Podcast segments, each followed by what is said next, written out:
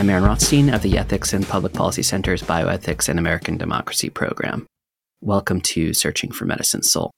Ryan Anderson and Alexandra DeSanctis Marr are joining us this week. Alexandra is a staff writer at National Review and a visiting fellow at the Ethics and Public Policy Center in Washington, D.C. A graduate of Notre Dame, her work has been published in The Atlantic, the Wall Street Journal, the New York Times, the Washington Post, and other publications. Ryan is a political philosopher and president of the Ethics and Public Policy Center in Washington, D.C. He is a graduate of Princeton University and earned his doctorate at Notre Dame. He has written for the Wall Street Journal, the New York Times, the Washington Post, USA Today, and is the author of multiple books, including a book he recently co wrote with Alexandra, Tearing Us Apart, a book we're going to discuss a bit today. Alexandra and Ryan, thanks for coming on the podcast. Thanks for having us. Great to be with you. Yeah, it's a pleasure to be with you. So we I think we ought to start by laying the foundations for the debate about abortion and the foundations for your book because I think we see a lot of the names of various court cases like Roe and Casey and Dobbs thrown around quite a bit in the national media, on Twitter, columns, but they're marshaled in ways that can be a bit confusing and overly simplistic. And as you point out in the book, many Americans don't actually know what Roe did. So, Ryan, can you start us off and, and give us some context for the abortion debate in the United States? What were the legal cases that ultimately brought us to Dobbs? And what is the actual Dobbs ruling? What does it mean? Sure. I mean, that's a um, a huge question. So uh, lots to touch on there, and we, we, probably will, you know, expand on this as we go. But I mean, the very first thing to say is that you know, even before we get to the legal question of abortion, there's a moral question and a medical question. Right. And the medical question is how many patients are there? Uh, if you are the doctor treating a pregnant woman, how many patients are you treating? Right? How many people are there? And that obviously is related to the moral question and a metaphysical question of, you know, are there two people there? Uh, a, a scientific, biological question about when the life of a human organism comes into existence, but then also a moral, philosophical, ontological, metaphysical, however you want to kind of like phrase it, a question of when does a person come into existence? Because obviously, you know, some theorists will say that human beings and human people are different things, different entities, or they have different moral value. There's, you know, a variety of forms of dualism. And so you can think about this, you know, there, there's a identity question of, you know, our personal identity. When do we come into existence? When do we have moral value? There's a medical question. You know, how many patients are there? What do I owe? Who do I owe duties to when it comes to medical care? And then there's a legal question, and, I, and you know, that's why I, I kind of want to preface some of the legal debate with, you know, before we get to Roe or Casey or Dobbs, you know, there, there, there's some natural realities, some metaphysical realities, some moral realities, some medical realities that inform that. Uh, and so prior to Roe, the Supreme Court had said that the states and the federal government, you know, had the authority to make regulations respecting abortion as they saw fit, right? So as the people and their elected representatives thought was fitting, both for the protection of unborn human life, for the protection of their mothers, for the protection of medicine, the integrity of the medical field. I mean, those are just three of the reasons that Alito rehearses in in the Dobbs opinion. Roe does something, you know, kind of unique in American constitutional uh, uh, thinking, where it said an action that kills another human being is now protected as a constitutional right. Somehow, in the penumbras formed by emanations there's a privacy right that extends to an act that is lethal. Casey then reaffirms the central holding of Roe. Uh, it doesn't say that Roe was correctly decided, right? This was more of a stare decisis style ruling where the plurality opinion says that, you know, their reliance interests, they don't affirm the reasoning of Roe, which was a privacy right. They now put this more on uh, a liberty interest. And then Dobbs more or less says that both Roe and Casey, the past 50 years of constitutional law with respect to abortion, just got it wrong. Um, that neither a right to privacy nor a right to liberty, nor, I mean, for, for this matter, what, what, the most cutting edge theorists of uh, pro abortion jurisprudence wanted to suggest is that an equality right was what was the foundation of, of abortion, that for women to be equal to men, they had to have access to abortion. Alito's majority opinion in Dobbs simply says that the Constitution does not protect a right to an abortion on any of those grounds, nor do the stare decisis considerations, uh, because stare decisis considerations are real. They are considerations that a court should uh, respect.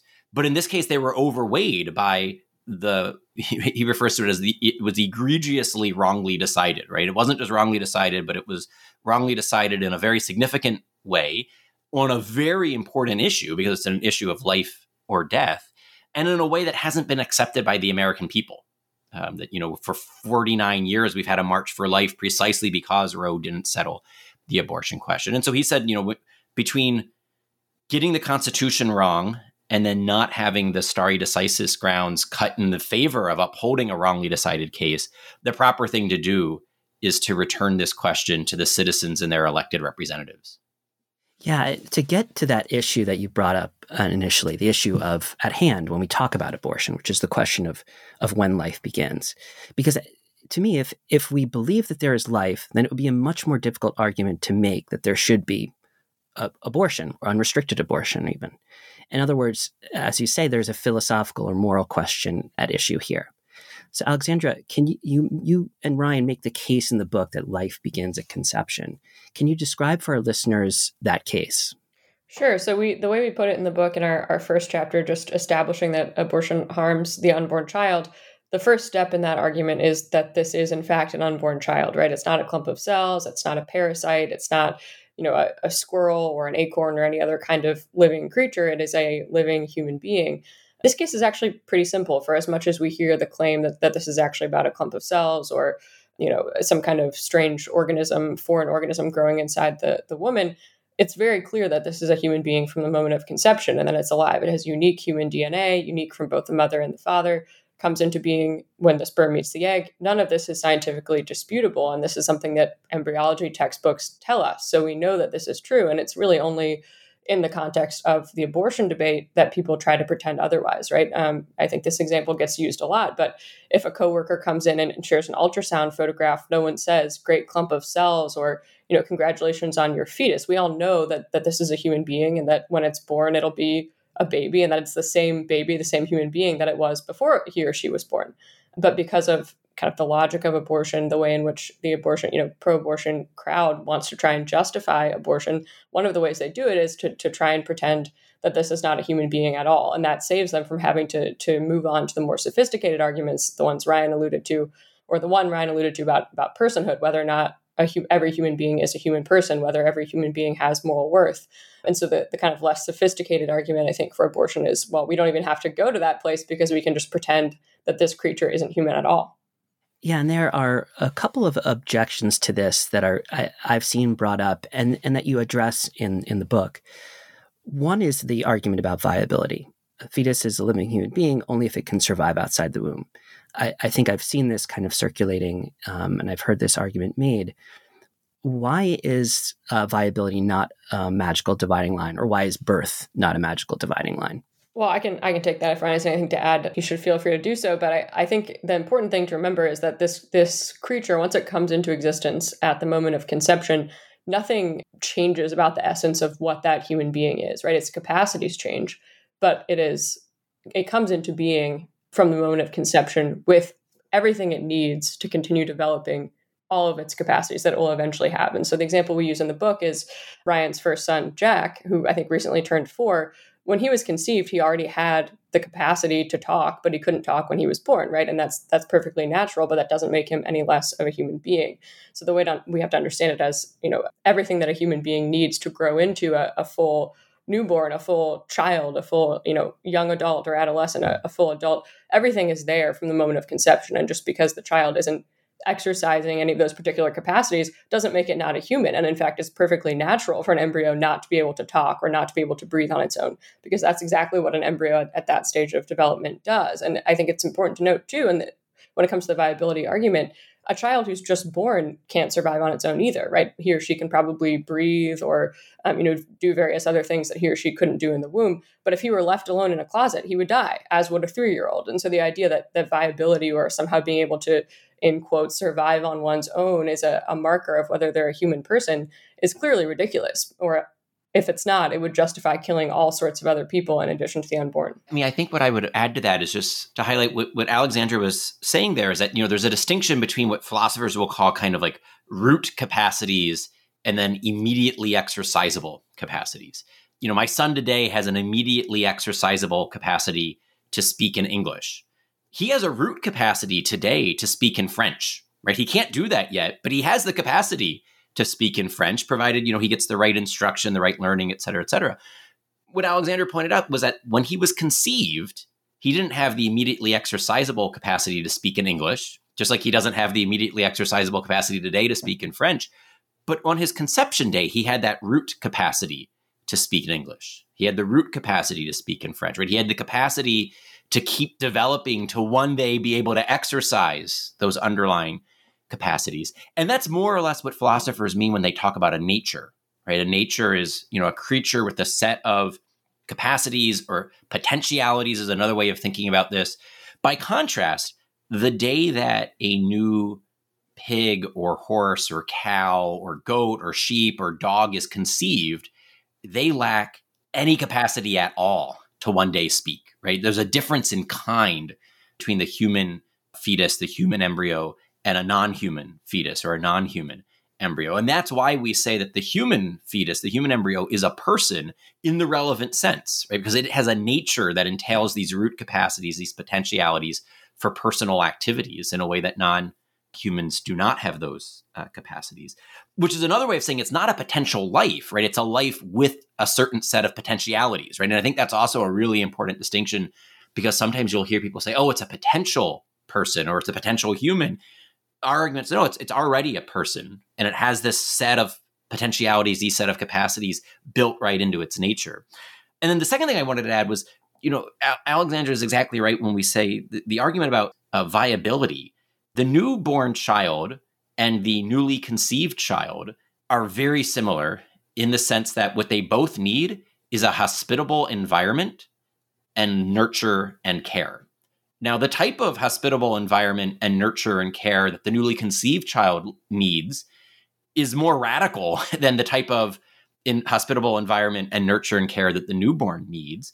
And what the newborn needs is more radical than what the three of us need, right? But the three of us to be viable need a hospitable environment and we need certain nurture and certain care. If you put us on the surface of Mars, we wouldn't be viable unless we had various, you know, mechanical, technological equipment to make us viable there, right? When you see the astronauts land on the moon, for example. And so that's that's to suggest that there's nothing in principle different between the human child in utero, the human child ex utero, and the adult, right? It's just a difference of degree, but we're all dependent, rational animals. So, Ryan, there's this question I think that comes up quite a lot, and it, you you and Alexandra mention it in the book. This question about the this violinist being attached to it, waking up with a violinist attached to you. It seems to be a very common argument against the pro life position. Can you take us through this argument and how you respond to it? Sure. I mean, the, the basic argument here it was it was made most prominently and, and rigorously by a philosopher named Judith Jarvis Thomson, uh, back in the early 1970s. I, I think if my memory is working, it's like 1971, 1972. So it's it's even pre-Roe.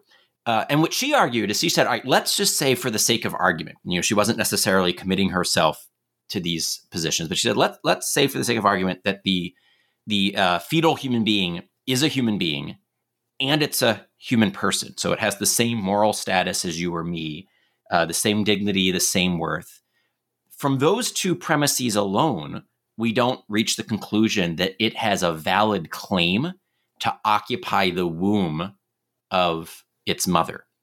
And so the argument here, and then she used an analogy. To, uh, she said, let's say you go to sleep tonight and someone climbs in through your window and hooks you up to a famous violinist who needs to i can't remember if it was your liver or your kidney but you know he, he, he needs to more or less borrow some of your organs for nine months and you know you're going to be plugged in to this famous violinist for nine months in order to sustain him and then there's going to be a transplant organ or then there's going to be a therapy. I forget you know all of the uh, particularities of, of the thought experiment at this point. But the basic conclusion was that you do not have she argued a moral obligation to remain connected. That if you wanted to you could disconnect from the violinist without doing anything immoral and so at the, the last section of um, chapter one of the book, Alexandra and I, you know, go through that argument, and then we have a number of, of, of responses. And what we point out is number one is just, you know, as an empirical matter, disconnecting from the violinist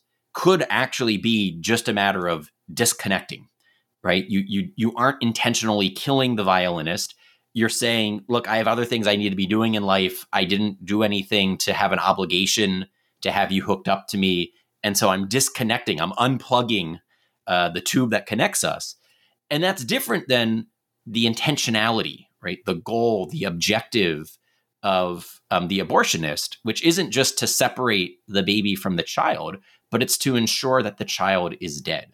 Um, that an abortion where the child survives the abortion is viewed as a failed abortion. That, that the objective, the intention, the purpose of the abortion wasn't merely to separate, but it was to kill.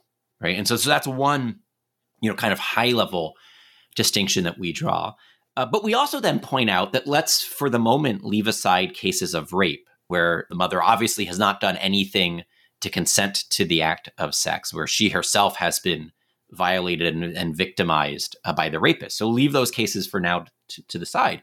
In the 99 uh, per 99% of other cases that lead women to seek an abortion, the woman has voluntarily consented to the action that created the life that is now dependent on her. So even if you have a, a theory of moral obligation that you only have moral obligations that you have somehow consented to or contracted into, which again, we think is a bad theory of moral obligation. But we want to say, even for people who have that theory of moral obligation, both the mother and the father bear natural duties to that child that correspond to that child's natural right to life because they have done something that makes them responsible for that child's existence and that child's condition of dependency right? Uh, uh, a, a, sexual action uh, has the capacity to result in conception, and a newly conceived child is going to be dependent on the child's mother for you know at least nine months in utero, and then sometime thereafter. And that both mothers and fathers bear responsibility for their actions and therefore bear obligations to that child, right? So, so right there, you have two kind of like you know focal case ways in which the analogy just doesn't hold water that it's you know significantly different than what's going on in abortions. Let's talk a bit about abortion and medicine. You spend a, a chapter on this, and it's obviously relevant to the to the podcast at hand. And you make the point that the American College of Obstetricians and Gynecologists is one of the foremost lobbying groups pushing for unlimited abortion on demand. Ryan, how did this come to be? How does this undermine good medicine? And what does this mean for obstetricians who are pro life? Sure. So, I mean, part of the history here is that if you look at the the rationale in Roe, it wasn't so much focused on women's equality or women's freedom.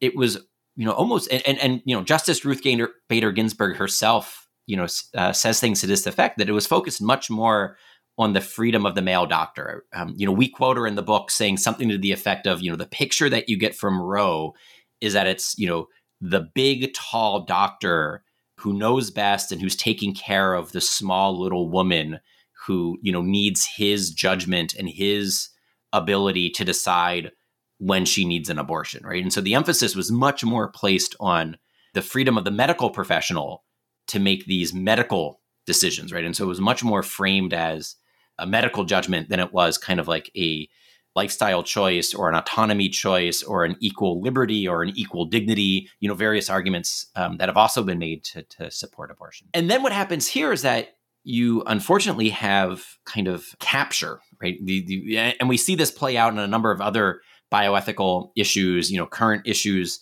you know, particularly related to, to uh, medicine for gender dysphoria, where you have ideological capture of a small subset of a professional organization, right? And so it wasn't that the majority of doctors, let alone the majority of OBGYNs, were supportive of abortion, but those who were supportive of abortion were able to gain the control of the various subcommittees that were writing the position papers that were doing various forms of advocacy. I mean, to the point that, uh, you know, as we show, this is in chapter four of the book, you know, there are various lies that are told, you know, lying about the nature of the unborn child, lying about what modern medicine and science reveals about the unborn child, also lying about whether or not abortion is ever medically necessary. And unfortunately, I think that that's what we've seen happen over the course of the past 50 years of how what originally was a nonpartisan professional organization had ideological capture on certain hot button cultural issues and you know transformed much more into an advocacy group. An argument is often made that by banning abortion, we create a situation in which women are forced into back alley abortions. I think we hear this a lot. They they end up in life endangering situations using all sorts of awful methods, like coat hangers or bleach or other kind of deleterious chemicals. And it's a case that's been made. I saw saw it made by Caitlin Flanagan in the in the Atlantic, and then Alexandra, in your debate with Jill Filipovic earlier this year, I think she made that case as well. Alexandra, you and Ryan address this in the book. Why do you think that this is mistaken? Well, the first and most important thing to remember on this point is that there's no evidence that this ever happened in huge numbers. Leading up to Roe, there were a number of pro-abortion doctors helping the, the legal team trying to push for, for legalized abortion, arguing that you know 5,000 to 10,000 women per year were dying in these illegal back alley abortions, as they put it. And in fact, if you look at the data, it was something closer to 150 to 300 women per year at most in the years leading up to Roe and, and later in life, Bernard Nathanson, who is one of those pro abortion doctors, the founder of NARAL, and, and himself an abortionist, later became pro life and admitted, look, we wanted abortion to be legal. We thought we were doing the right thing. And so we didn't care about whether the statistics that we used were true. And in fact, they weren't. He admitted to fabricating these, these statistics about maternal mortality because they thought that it would make the case more sympathetic. And it did. This was one of the, the big rationales that swayed the Supreme Court in Roe was the idea that, that this would save women's lives. So there's no evidence at all that this was ever a wide, widespread problem. There's not any reason to think that it will be again.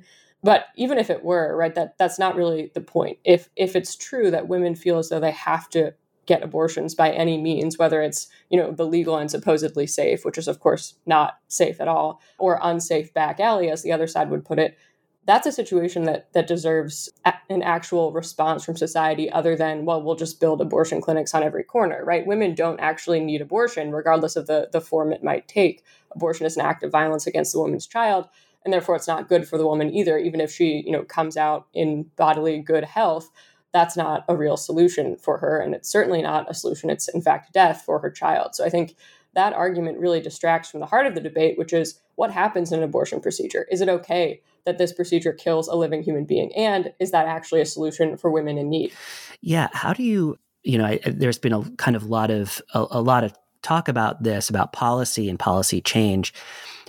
What kind of policy, Alexandra, do you see kind of being shaped to support the pro-life movement and to support women who who feel like they need to get an abortion or feel like they have no nowhere to turn? What in your mind does a system look like that supports women?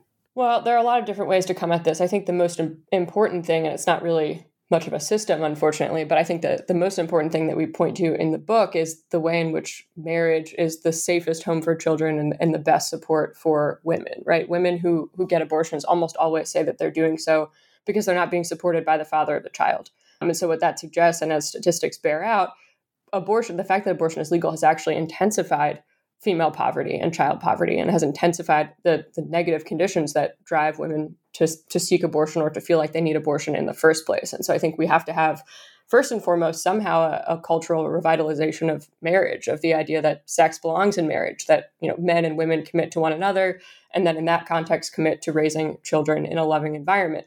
That has totally been destroyed by the sexual revolution, right? And so because of that, abortion has become viewed as necessary because it's kind of the backstop to this idea that that sex and procreation should be disconnected that you know men and women don't owe each other anything in a sexual relationship that men can just walk away and that's fine. And and as a result women have to have access to abortion so that they can walk away from the consequences of sex too. All of that has to be fixed as kind of the the fundamental ground here before we can can talk about systems in my view. And i think i know i know ryan agrees with that but as to the situation we actually find ourselves in I think there's room for, for policy disagreements here or, or policy discussions. I'm not sure exactly where I come down on all of these, but you know, things like crisis pregnancy centers are a great place to start. You know, helping women who actually do find themselves in this situation bring life into the world, you know, give birth to their children, support them, whether or not they're being supported by the father of their child. That's the model the pro life movement has been putting forward for 50 years. It's certainly not everything we need to do, but I think it's a really good starting place. And the more we can build that system up and, and create more centers like that and, and give more aid to them, perhaps through through state funding or through private charity, I think that's probably the, the biggest thing we can do policy wise to start with. Ryan, I'd like to kick that question over to you as well. Sure. So, I mean, I agree with everything that Alexandra just said. So I, I don't want to repeat all of that, but I mean, maybe another way of, of, of saying it. So I am going to repeat some of it. Just, I mean, I think one thing that conservatives can do and pro-lifers can do, and obviously those things are not the same, right? There's some, some overlap, but it's important that the pro-life movement be a broad movement, that it's a bipartisan movement, movement that it's a ecumenical interfaith and you know open to non-religious believers movement that you know it's important for pro-life tent to be the biggest tent of all because it's you know the most basic of human values of human rights of aspects of human flourishing and of the common good right? So um, you know i'll preface the, the remark with that and say we can make mistakes when we think it's an either or right? And, and you can see this you know policy level of you know it's either a state issue or it's a federal issue. It's either a civil society issue or it's a legal issue. It's either a supply of abortion, you know, Planned Parenthood, or it's a demand for abortion. I think one helpful way of thinking about this is a series of both ands, right? And all of the dichotomies I just mentioned can be rectified. But I think, look, we need both good state policy and federal policy. We need both good civil society and good laws. And the civil society side, things like the pregnancy resource centers, groups like the Sisters of Life. On, on the Jewish side, there's a, a, group that I support in Shifra's Arms. It's a pro-life pregnancy center. You know, focuses specifically on Jewish women experiencing unplanned pregnancies. So what those Sisters of Life do, you know, they're more distinctively Catholic, although although they serve all women. You know, many Catholics feel more comfortable with the Sisters of Life. Shifra's Arms uh, does something similar um, for Jewish women. We need those sorts of civil society things, but we also need good public policy. Um, and our colleague at EPPC, Patrick Brown, another EPPC colleague, Erika Bachiochi, are thinking through, you know, what's some prudent public policy that would assist women experiencing unplanned pregnancies. We've seen Texas enact the Texas Alternatives to Abortion program, and this year when they did, or it was last year when they did SB 8, which prohibited abortion, after a heartbeat could be detected, they added $100 million of funding to the Texas Alternatives to Abortion program. And then the last thing I'll say is that that means that when it comes to public policy, public policy should focus both on prohibiting abortion, right? I mean, I, th- I think it's an entirely appropriate role of the state to prohibit lethal violence in the womb. But I think it's also an entirely appropriate role of the state to provide tangible supports to mothers and to families, right? so Patrick on our team is thinking through some of the family policy stuff. And that doesn't mean that everything that goes under the name um, support for mothers or family policy is actually prudent, is actually effective, is actually going to improve things. Like many government programs, in fact, are counterproductive, right? And so I don't think we need to kind of give up on a healthy dose of realism in terms of you know what government programs help and what government programs hurt. You know, some people have simply argued that you know you could extend how long uh, a mother is eligible uh, for Medicaid? How when when does the coverage kick in? You know, when does a child tax credit kick in? Does it kick in after the child is born, or does it kick in once the child is conceived? Right, and, and you know, these are things where we can take existing programs that you know, for the most part, people think are working, and make tweaks to them rather than you know, for for people who are skeptical of kind of big government programs, creating something new that may in fact end up being counterproductive you mentioned this the the, the idea of a big tent uh, pro life movement, and it it um, brings up this idea that you both kind of mentioned in the book, which is the question of how our political culture has changed over time, and and with the kind of Supreme Court rulings. So in 1992, while campaigning for president, Bill Clinton described his support for abortion by saying it ought to be safe, legal, and rare. And that elides certain issues, of course. But whatever one may say about this, it was a way of indicating support for abortion while admitting that there's something kind of less than desirable about it or that we should avoid it. And in 1971, this was pretty remarkable to read. Democratic Senator Ted Kennedy wrote a letter to a constituent that you quote, and he said, Wanted or unwanted, I believe that human life, even at its earliest stages, has certain rights which must be recognized. The right to be born, the right to love, the right to grow old. When history looks back at this era, it should recognize this generation as one which cared about human beings enough to halt the practice of war, to provide a decent living for every family, and to fulfill its responsibility to its children from the very moment of conception. Again, remarkable to read from the from the late senator. And the view from the Democratic Party has changed quite a bit. So, as you both point out in the book, in 2008, Democrats excised the word rare from their party platform. And in 2019, Tulsi Gabbard faced backlash for endorsing the safe, legal, and rare phrase in her quest for the uh, presidential nomination. I'm curious to hear both of your thoughts on this.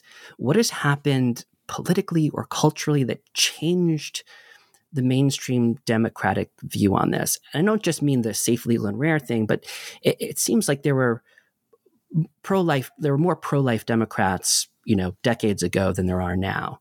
So maybe Alexandra, we can start with you and then Ryan. Yeah, well, we, we definitely chronicle this story in great detail in the book in our, our sixth chapter, talking about how abortion has harmed our politics. And I think the the foremost example of that, you know, in addition to the way it's it's harmed our legal system, and as a result, the fact that you know states have not been able to pass pro life laws, which is in a sense political, the foremost way it's harmed our politics has been the corruption of the Democratic Party. Um, and the point we make in the book is think how much better Americans would be, how much better off we'd be if we could choose between two political parties that were pro life, right? Neither party was committed to this grave injustice against the unborn child. We'd be in a much better position. Now, I would still be conservative for many other reasons, but we would, you know, without a doubt, be a better country if neither party were committed to abortion as to what happened, I think it, it really was a, a, political calculation on the part of Democrats. Many there are many Democrats who once were pro life still kicking, um, Joe Biden being another major example, who just decided after Roe became a little bit more entrenched that it was uh, kind of politically beneficial to them to be pro abortion. And I think the big reason for it is that it became talked about in our public conversation as a women's rights issue. None of these Democrats say, you know, I used to think it was an unborn child and now I don't. I, I, actually think this is just a clump of cells. You know, my view on the science has changed. And so therefore I, am no longer pro-life. What I said before doesn't hold. That's never the story they give when they, they had a, a supposed change of heart. It was always, well, now I trust women and I think this isn't really something for the government to be involved in. And, and I think the Democratic Party, unfortunately, saw this opening to turn it into a, a wedge issue, to turn it into an issue where they could kind of capture the, the feminist movement as a, an important wing of their party. And it really has worked to the point where Planned Parenthood has Democrats in lockstep, right? If a Democrat Democratic politician comes out and says, actually, I don't support abortion until birth. I think it should be safe, legal, and rare. Or, you know, God forbid, I, am actually pro life. I don't think abortion should ever be legal. The Planned Parenthoods of the world, the abortion activists of the world are all too willing to torpedo them. Look at what happened to Dan Lipinski, the story we tell in the book, who used to be a you know, long time Democratic representative from Illinois was unseated in a, in a primary a couple years back now because he was pro life. And Planned Parenthood and NARAL funded his progressive, very pro abortion primary challenger, and, and the challenger won. And it was all because he supported the pro life movement, right? He was opposed to abortion. So I think at this point, it's really a kind of, yeah, two hands in a glove. The Democratic politicians are reliant on the feminist movement to be an important part of the party, and they're really beholden to these major abortion rights advocacy groups that have a lot of money and a lot of you know influence. Ryan, anything to to add to that? Sure. The only thing I would add is that I don't think we can understate the role that Roe itself and then Planned Parenthood v. Casey played in this. That because Roe uh, and Casey um, were interpreted by by lower courts and by the Supreme Court themselves to more or less uphold an unlimited right to abortion throughout all nine months of pregnancy with only the most kind of like marginal protections really being allowed it forced democratic politicians to become more extreme in their views at least publicly what they endorsed about abortion because it became a situation in which any kind of second thoughts about abortion any safe legal and rare style rhetoric was viewed as you know an opening to saying what the Supreme Court case is too extreme, too absolute in its support for abortion. And you're suggesting that we actually need some like common sense, reasonable compromises, the type of public policies that you see in Europe. I mean, this was one of the arguments that the state of Mississippi made during the Dobbs case, which was that I think it was something like 42 of the 47 European nations that allow abortion have abortion regulations that are more protective of life than the Mississippi law, right? Mississippi law prohibited abortion after 15 weeks and was, you know, 42 of the 47 were either 15 weeks or earlier, right? Many of them at 12 weeks.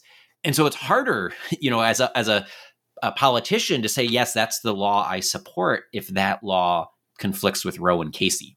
And so one opportunity here is that now that uh, Roe and Casey are gone, thanks to Dobbs, will pro life Democrats get a second hearing? Because, you know, I, I'd much rather have the debate be between pro life Republicans who say that they're in favor of six week bills, heartbeat bills, or conception bills, and then pro life Democrats who say they're in favor of 12 week bills or 15 week bills, rather than where we're currently, which is a stalemate between all nine months and then, you know, we can't even do the the 15 weeks or we can't even do the 20 week bill at the federal level. Um, so you know, there's there's a there's an opportunity here for healthier politics. That said, I'm not optimistic. It's an opportunity, and I'm I'm I'm hopeful. It's a theological virtue, but I'm not optimistic because unfortunately, those who have the most political power on the left side of the spectrum don't want to give an inch to what they view as their pro-life enemies on the other side of the political spectrum. Ryan, do you think this is the Roe also is in some ways responsible for this vast difference between Europe and the United States, as you point out. I mean, Europe tends to be thought of as more kind of economically on the left, socially on the left relative to the United States. But here, when it comes to abortion, it's the United States that seems to be much farther to the left than Europe. Yeah, I think Roe does play a big factor there. I mean, I, I, I just think in general the the role that the American um, courts have played, and in particular the U.S. Supreme Court, in so-called settling important controversial cultural questions, whether it be about marriage, whether it be about abortion, whether it's now you know some of the transgender issues, um, it really becomes a winner take all, all or nothing style situation. Whereas you know a lot of these um, situations that were decided democratically in Europe. You know, from my perspective, they went uh, the, the vote went on the wrong side, but at the end of the day, it wasn't as extreme as it would have been had it been an all or nothing. That there there was some a requirement of compromise, a requirement of a more moderate position in order to do it democratically. That said, I would not be happy if we end up where Europe is on pro life laws. 93% of all abortions currently in the United States take place before 15 weeks. So if Mississippi's law is where the pro-life movement ends up, even if, you know, abortion patterns were to say the same, that would only save 7% of the babies who are being killed. Although what we what we can, you know, I think rationally expect is that many of those people, the 7% who are having abortions after 15 weeks, when there wasn't a law, would schedule their abortions a little bit earlier if they know that they have a legal limit, which means many babies, the vast majority of babies, will be left unprotected. Uh, so, so, you know, I wouldn't be satisfied if after, you know, 49 and a half years of the pro-life movement working to overturn Roe, the American kind of settlement looked like Europe's. Right, and I, I want to get to both of your thoughts on what what an abortion ban would look like. Uh, but first, I want to backtrack a bit because Alexandra, you mentioned this issue of, of feminism, and and you and Jill Filipovic engaged in a debate earlier this year at Notre Dame, which I recommend everyone watch. It can be found on YouTube, and it was resolved: legal access to abortion is necessary for the freedom and equality of women. The question of when life begins was not, I guess, the question at hand during the de- debate. And Jill stated very explicitly that there is nothing more important than sovereignty over one's body. So the question of when life begins was, in her mind, the, the wrong question to be asking. She said, abortion helps women. It's not sufficient for the equality of women, but it is absolutely necessary. And, and feminism requires that women have access to abortion. Alexandra, there's an entire chapter in the book on this, and uh, it argues that abortion actually harms women. Can you discuss this? Why is this so? How does the pro life movement fit into feminism? Yeah, this is probably my favorite thing to talk about from the book. And I'm not in the business of picking and choosing necessarily, but might be one of the most important sections because I think the most prevalent argument for abortion today is that women need it, right? Um, there's certainly the, you know, shout your abortion, celebrate your abortion camp, but most people who support abortion do so because they think women will suffer without it. They think there's situations that women face that, that are unavoidable and that abortion is somehow this kind of safety hatch or kind of backdoor out of out of suffering for women and that, that women need it and therefore it should be legal. So what we talk about in the book is very similar to what I, I said in the debate and it, it all really does come down to whether or not the unborn child is a human being. And that's why though the question in the debate as you point out was whether or not uh, women need abortion to be free and equal we have to start with what abortion is and, and that was why it was so frustrating i'm glad you you noticed that Jill wouldn't address that question. And I actually have debated her once before, and the same thing happened. She just sort of skips over what happens in an abortion procedure. But I think it's it's quite clear that answering the question of whether or not women need abortion to be free and equal requires understanding what abortion is. And we know, factually speaking, that abortion ends a human life, and not only just a human life, which is immoral, of course, regardless, but the life of the woman's child. And so the, the proposition here is that women need the ability, the legal ability to kill, to choose intentionally to kill their own unborn child to save themselves, essentially, right? To make themselves free and equal, to be equal to men. And if that's our argument, I think if that's true of our society, we are a deeply impoverished society. And so in the book, we go back to, um, or we, we cite the work of our, our colleague Erika Bachiochi and some others who say basically abortion is actually deeply anti-woman. Abortion takes the the male body as the norm, treats pregnancy, uh, childbearing, motherhood as some kind of deficiency or disease that sets women back. And rather than recognizing the fact that pregnancy is a unique role for women, a, a, unique outcome of sex for women, and taking that seriously as a society by supporting women, our society has chosen to offer abortion, which is an act of violence. And we pretend that this is some kind of solution. We pretend that abortion helps women because it enables them to stay in the workplace or it enables them to, to walk away from sex in the same way that men can but they're not actually walking away, right? Women are, are instead being asked to commit violence against their own child. And so I think when we recognize this reality, as, as Jill did not do, and as most pro abortion feminists do not do, um, we realize that this is actually not a solution at all. If women are, um, you know, set back or disadvantaged by the fact that they can become pregnant and men don't, our society owes women an actual not solution necessarily, but support. Right? Women are dependent, children are dependent, and our society owes them something far better than abortion. Abortion isn't a solution at all for anybody it seems like a lot of companies now that are offering funds, I forget which companies are doing this, but I've seen quite a few offering women funds to get abortions in states that allow them, that have really crummy kind of maternal leave policies and things like that. Even as you point out in the book, Planned Parenthood, I think has pretty poor maternal leave policies. Is that right? How do you see kind of ensuring, or how do you how do we ensure that that companies support women when they're pregnant or after having given birth. It seems like the companies are just kind of taking the easy way out. Yeah, absolutely. And I'm actually working on an article about this right now. So you asked at the, the perfect time, but I think it's no coincidence at all that we see companies now coming out and saying they're going to help female employees travel to get abortions. And we, we hadn't seen certainly the wave of companies doing this when we were writing the book, but in our seventh chapter, we do talk about big business and, and how major corporations have become more and more supportive of abortion and opposed to pro life laws in recent years. And, and some of it, I think, is virtue signaling or just kind of wanting to have a more progressive brand publicly.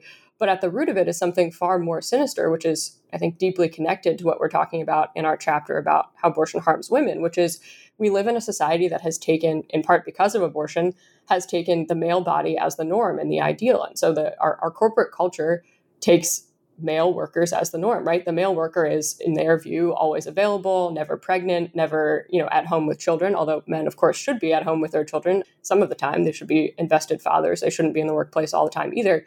But they're not like women, right? Women become pregnant. Women most often stay home with children once they become mothers or they, they want to work part time or they need more flexible arrangements.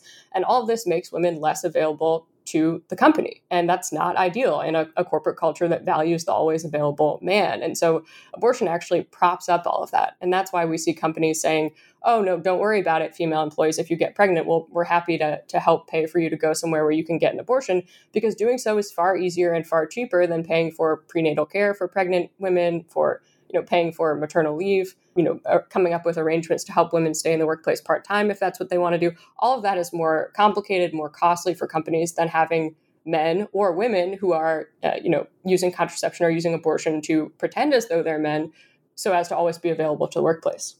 You know, Erika Bachiochi was, was on Ezra Klein's podcast a couple of months ago to discuss you know the question of abortion it was a great interview and i think distilled the two views on this matter so well Erika said this that there's ways to think about abortion where having those late stage abortions are are worse. She said, obviously, they're the same. I think morally she was talking uh, about them being the same, but she said, you're still taking the child's life, but they're worse for society. They're worse for the mother. They're sort of a worse moral act. And I hope we can take that seriously as well. I don't want to overinterpret what she's saying, but Erika seems to be indicating, I guess, a perspective about prudential policy. And the idea isn't fleshed out on the podcast. Again, I don't want to overinterpret uh, or, or um, put words in her mouth. What do you make of this idea as you think about policy moving forward with Roe being overturned? As a matter of prudential policy, how does one approach restrictions on abortion? Uh, how ought one think about you know things like rape, which, as you point out in the book, accounts for one percent of abortions? What does kind of a, a policy look like in your minds? Ryan, maybe we can start with you. Sure. Um, so, so I think you know one starting point is that you know we should do whatever is going to be most effective at protecting the most people from harm. Meaning that we shouldn't let the perfect be the enemy of the good enough or the good enough that is achievable right now. Which is simply to say that given where public opinion is today, the ideal abortion policy is not enactable in most jurisdictions. And so I think we need to be realistic about what sort of incrementalism is going to be required while seeing that the ultimate goal is to ensure that every life is protected in law and then is welcomed in life. I mean that that's the the ultimate goal. So what that means in the short run between now and then might mean that you know a federal law is a 15 week uh, bill and I think if it's a 15 week bill you probably don't need as a as a practical matter exceptions for rape because in that case someone who has been victimized in that way has 15 weeks to seek out the abortion right?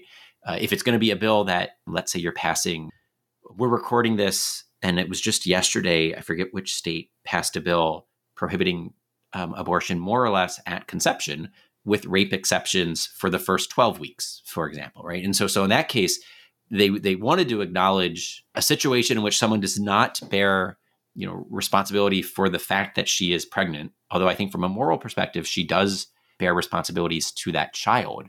As a legal matter they were saying there was going to be a window in which we were going to allow abortion and it might be politically necessary to do so in order to protect the 99% of the other babies right? And so i think that's what again, I, I listened to the entire episode, uh, the podcast with Ezra and Erika, and I thought um, both of them did great. I thought it was a really good discussion. I don't remember that exact quote from Erika that you're reading, but but I imagine that's what you know Erika is getting at is that we don't want to rush to impose the most protective law, even if it was morally justified.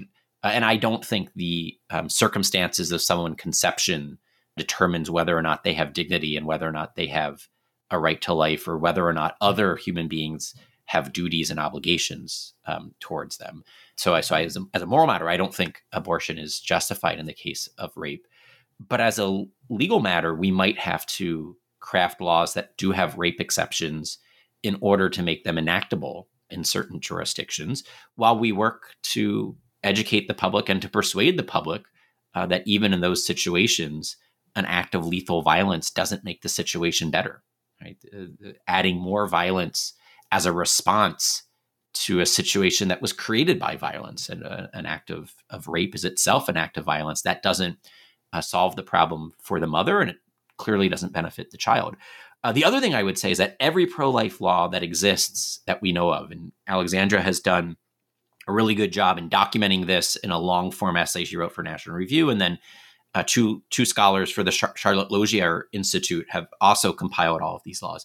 Every existing pro life law that meaningfully protects um, children from from abortion is crafted in a way that very clearly states that medical care that is intended to save the life of the mother and even you know more broadly to save kind of significant bodily damage uh, from from the mother experiencing that those medical procedures are not prohibited because those medical procedures properly understood are not abortions.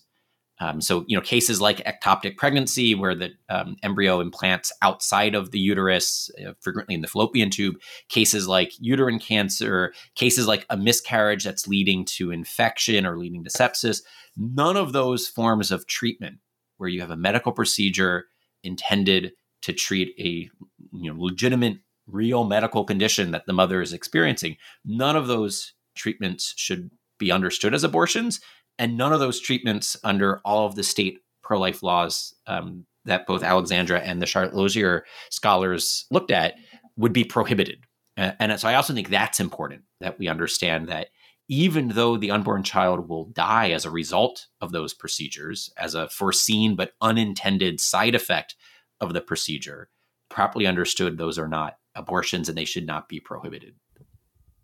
Alexandra, anything else to add to that? Yeah, I don't, I don't have a ton to add to, to what Ryan mentioned, but I would just say I think there's a, a kind of delicate balance here for pro lifers to find. And somehow despite having 50 years to prepare for the end of Roe, we don't seem to be the most prepared that we could have been. But I think we have to find this balance between kind of like Ryan mentioned, not letting the the perfect become the enemy of the good. And the way we put it in the book, I think, is what I would hope all policymakers and kind of pro life organizations would be pushing for, which is to try and get the most protective pro life laws we can while always keeping in mind and, and making it very clear publicly that our ultimate goal is the total abolition of abortion. And so that doesn't mean that tomorrow the only thing any of us should accept or lawmakers should put forward is a total ban on all abortions, including in you know cases of rape. But we should say we want a 15 week ban because that's where the country is, or we want a 20 week ban because that's where the country is, whatever whatever the kind of consensus is at the moment, while also saying publicly and very clearly, uh, this is not the most just law, right? We want a 15 week protection for unborn children because unborn children are always human beings from the moment of conception. And using those bills, using the 15 week bill or the heartbeat bill or whatever the, the kind of most popular vehicle is at the moment, to make the case, to make the messaging case and win the messaging battle to say, this is always a human being, right? And so while we're okay with drawing the line here at 15 weeks for now, why not 14 weeks? Why not 13 weeks? And, and helping people who don't agree with us yet through talking about those bills to understand that it's always the same human being, that he or she always has moral dignity. And kind of like the case we make in the book, abortion is actually not good for any of us. And I think that's a key piece. That's really why we, we framed the book the way we did. That's a key piece of the pro life messaging battle, right? Many people don't think about abortion as having anything to do with them. It's like, well, it hasn't happened to me. If it happened to me, I'm not sure what I would do. Maybe I wouldn't choose abortion, but I don't want to control other people's bodies, other people's lives. The government shouldn't be involved. None of that is true, right? Abortion has made you know destroyed so many elements of our society it's harmed everything it has touched and that has harmed all of us. And so i think it's important for pro-lifers to be able to explain that. As we advocate on behalf of any given policy we have to be able to explain to our neighbors that abortion is not good for them either. It's not good for their children for their spouse for for any of us. Alexandra and ryan thanks so much for coming on the podcast. Thanks aaron hey thanks for having us. It was a pleasure to be with you. This podcast has been produced by the Ethics and Public Policy Center in Washington, D.C. Visit eppc.org to learn more about our programs, events, and podcasts.